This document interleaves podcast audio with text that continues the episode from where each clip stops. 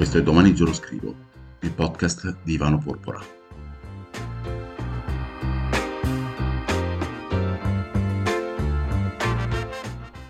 Benvenuti a un'altra puntata di Domani Giuro Scrivo. Oggi la puntata è un po' particolare, nel senso che vi ho fatto lavorare su una specie di sondaggio per capire qual è il rapporto alla fine fra lettori e scrittori. Vi ho chiesto di fatto in un post che cosa vi infastidisce di più in un romanzo, e questo ha un senso perché all'interno di un romanzo uno degli aspetti più importanti e interessanti secondo me è il fatto che sia una sorta di, mi perdonerete l'esempio culinario, ma sono le 12:42 di un giovedì piovoso qua a Bergamo, è come se fosse una fetta di lasagna che state preparando per un qualcuno che non sapete. Questo è il romanzo. E allo stesso modo per il lettore è una fetta di lasagna che arriva da qualcuno che non lo conosce, ma che lui sa, che lui conosce. Cioè, io vado in libreria e so che sto comprando, che ne so, un fumetto di G.P., un fumetto di Zero Calcare, un libro di questo o quell'autore, di Dostoevskij, di Tolstoi, Kafka o autori ben più recenti. Quindi io so che quelle persone hanno in qualche modo preparato la loro fetta di lasagna per me, senza che la lasagna potesse andare a male se il libro è buono, e senza sapere di fatto della mia esistenza. Avevano fiducia nel fatto che la loro preparazione sarebbe stata talmente buona, avrebbe fatto talmente bene a loro stessi, alla lasagna addirittura al forno, che in qualche modo un giorno sarebbe arrivato un qualcuno, un signor nessuno per loro, e si sarebbe accomodato e avrebbe mangiato quello che dalla lasagna avrebbe potuto trarre.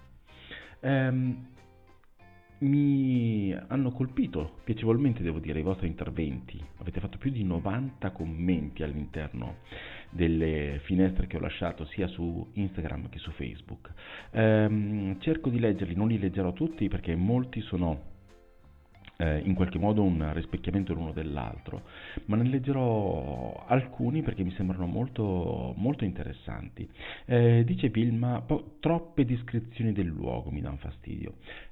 Io questa cosa la capisco perché in realtà l'aspetto descrittivo è molto importante all'interno di un romanzo, in qualche modo ci fa sentire all'interno della storia, crea, non voglio dire empatia, ma diciamo così, una sorta di luogo all'interno del quale mi posso sentire in qualche modo compagno di ventura del mio protagonista. Cioè, nel momento in cui, che ne so, sono in casa di Will Hunting, so che cosa vuol dire perdersi dentro ai libri e so che cosa vuol dire per lui stare in quel clima di assenza di amore e enorme presenza di conoscenze. Nel momento in cui sono nei campi di furore, capisco che cosa vuol dire l'arrivo dei trattori o delle trattrici, secondo una traduzione letta tempo addietro. La stessa cosa succede per Dostoevskij. Un po' di tempo fa si parlava della traduzione, dell'opzione di tradurre verste con chilometri.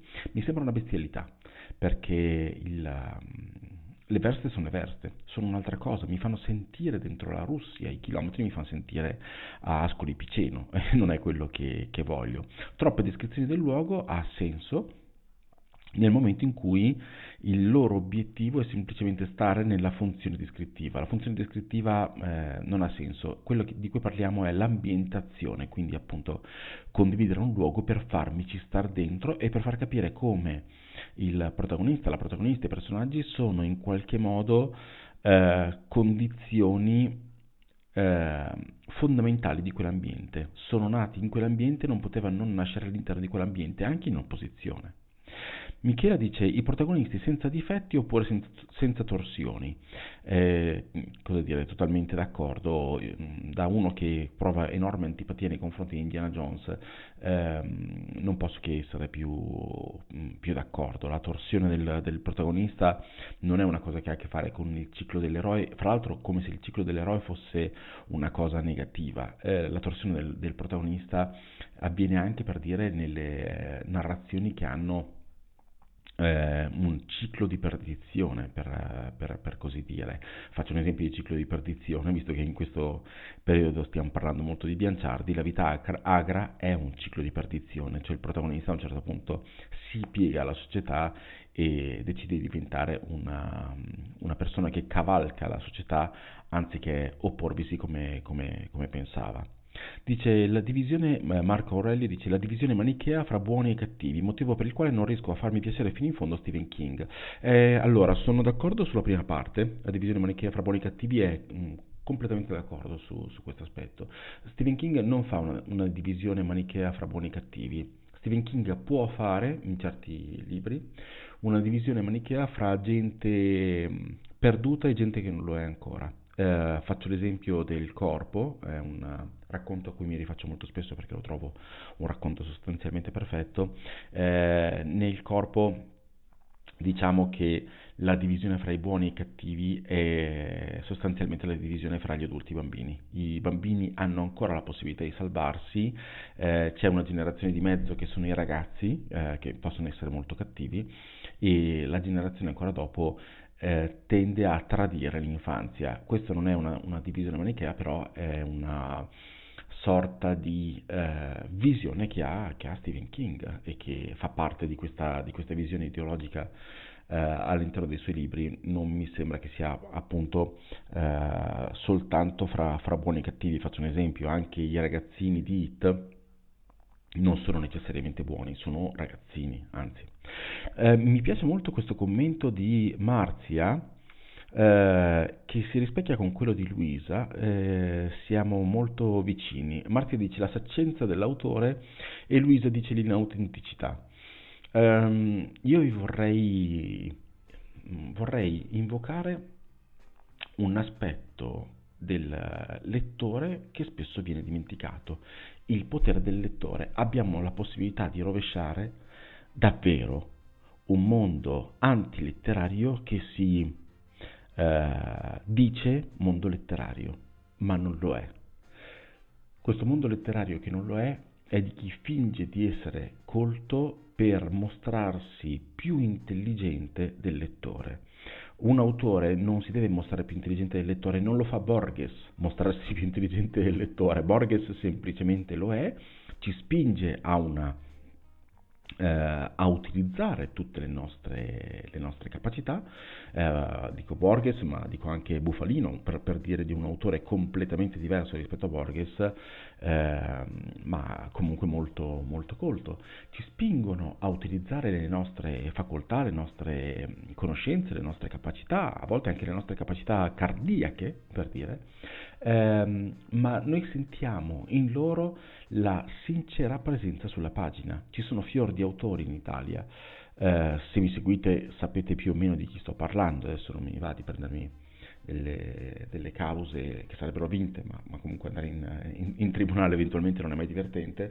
Ci sono degli autori inautentici e, come dire, basta anche avere un pochino di occhio e cominciare a leggerli, ma un modo ancora migliore invece che avere occhio e cominciare a leggerli è avere occhio e cominciare a leggere i bei libri. Nel momento in cui in questi giorni stiamo tenendo un corso, mi veniva a dire di scrittura, ma in realtà è un corso multidisciplinare a scuola, faremo podcast, drammaturgia, scrittura creativa, rap e design, in un istituto qua di Milano, e lo facciamo tutto a partire dal Cyrano di Bergerac. Ecco, quando hai a che fare col Cyrano di Bergerac cominci a notare quelle che sono narrazioni sensate, quelle che non lo sono. Mi colpiva ieri un commento da parte di una studentessa che diceva mi sarei aspettata un finale felice, e le ho dovuto spiegare che i finali felici non sono quelli che sono felici per noi,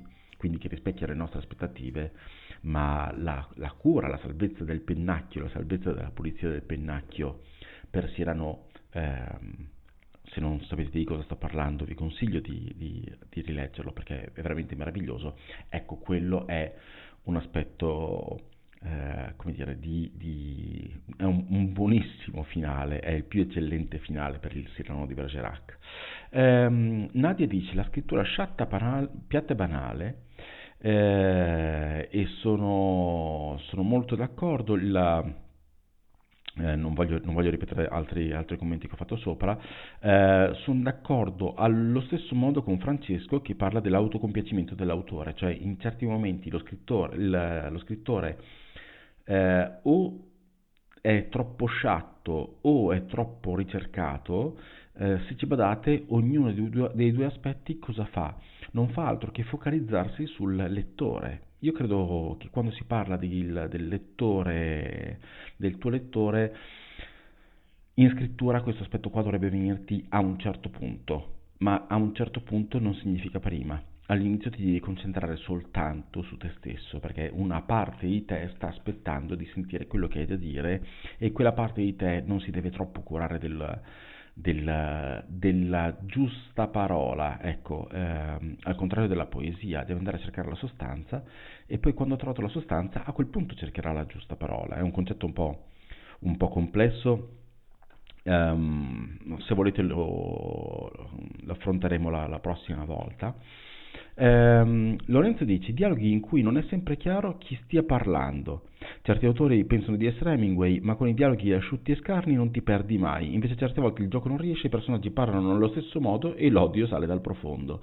Tengo corsi sul dialogo e per questo motivo sono spesso costretto a rivedere i miei dialoghi. Stanotte stessa, ti confido Lorenzo, ho sognato un dialogo che mi piaceva moltissimo, quindi me lo sto tenendo a mente perché lo devo scrivere appena sarà finito questo podcast, e credo che scrivere un dialogo richieda enormi capacità e contemporaneamente credo che siamo in un paradosso che abbiamo già visto oggi, che svaccare un dialogo chieda un'enorme sciatteria, cioè a volte basta semplicemente sedersi lì a ascoltare, fare un vecchio esercizio che è quello di sedersi e ascoltare, ma pare che molti autori vogliono soltanto parlare e non ascoltare, che è una sciocchezza, e invece gustarsi il fatto di essere serviti nel dialogo ti regala anche la possibilità di sentire dei dialoghi veri con le diverse profondità, la diversa voglia di spaziare, la diversa voglia di concedere le informazioni, di mettersi in gioco, eccetera. Mi interessa questo di Livia, che dice: ci sono romanzi che partono col botto e svaccano dalla metà in poi. Questa è una cosa che mi infastidisce, te ne cito al volo 3, ma se mi impegno potrebbero venirmi in mente altre. Cabadora, Amabili Resti, L'eleganza del riccio. Allora, non ho letto Amabili Resti, L'eleganza del riccio, ho letto Cabadora, sono totalmente d'accordo con te. Credo che svacchi in parte nella parte che va a Torino, nella parte in cui la protagonista va a Torino. Ero andato a una presentazione della Murgia in cui diceva questa cosa qua è voluta, credo che fosse sbagliato, cioè quindi o è sbagliato concettualmente o non era voluto e diceva che fosse voluto. Quando un libro svacca vuol dire, Livia, che l'autore non ha tenuto la barra dritta per tutta la storia, cioè se leggi... che ne so, mi vengono in mente autori americani in questo momento perché gli americani hanno un ciclo epico molto forte, quindi parliamo di Conrad, parliamo di Melville, parliamo dello stesso Steinbeck, credo che abbiano, parliamo di Toni Morrison, hanno una tenuta enorme, in particolare Toni Morrison, ecco, mi piace utilizzare questo esempio perché nella sua narrazione la parte torinese, chiamiamola così, è molto spesso la parte pregna di senso, e quindi si sente molto la potenza della scrittura al di là della capacità del disegno.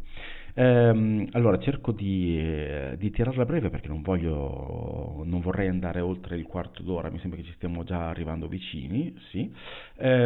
Dicevano Maddalena e Eugenio, gli spiegoni e, come nei film, le lungaggini inutili. Allora, sugli spiegoni poco da dire, sono totalmente d'accordo. Gli spiegoni sono le persone che si raccontano le cose come se non le sapessero già, ok? È una mancanza di consapevolezza del mezzo tecnico.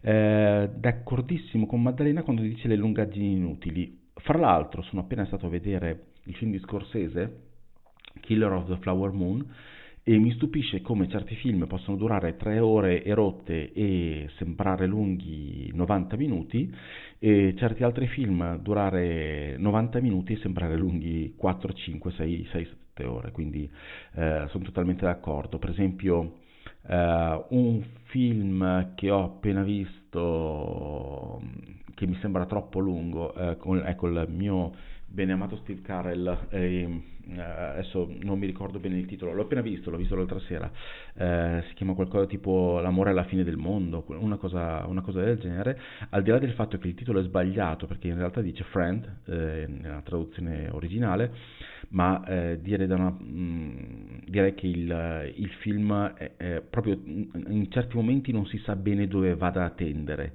Quando non sa dove tendere chiede a Carrell un aiuto, una giustata emotiva, ma insomma mi sembrano modi un po' beceri per tirare avanti la storia, e lì sono d'accordissimo con te che la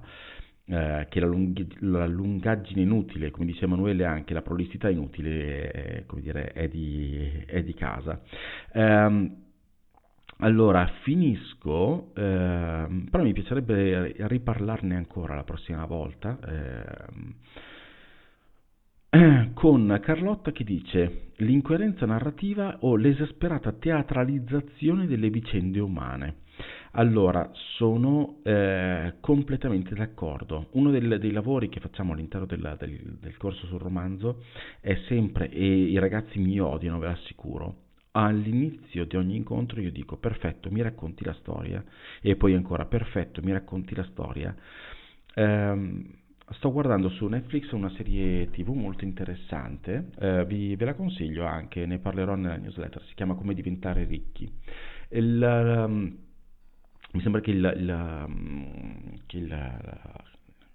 l'autore sia Ramit Sethi, okay? Che fa effettivamente, scrive libri sulla ricchezza, eccetera eccetera eccetera, ma ci interessa l'aspetto narrativo. Una delle cose che dice è: non potete pensare di diventare ricchi se non fate un bagno di realtà, cioè se non guardate quali sono effettivamente le spese, se non guardate quali sono effettivamente i guadagni, se non guardate quali sono effettivamente le quantità di lavoro che siete in grado di dare, e delle disponibilità, eccetera, eccetera, eccetera, eccetera.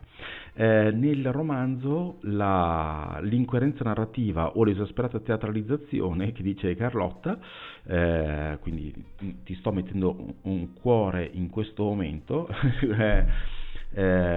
sono completamente d'accordo, nascono dalla poca comprensione del testo. Cioè, credo che sia necessario a volte fare una sinossi, la famosissima sinossi, che giustamente Amleto De Silva odia, ma Amleto la odia perché credo che nasca da una sua idea, io penso molto sana, di fastidio nei confronti di chi non ti vuole leggere il libro, e quindi dice mandami la sinossi che capisco se mi interessa, e lui dice giustamente la sinossi è il libro.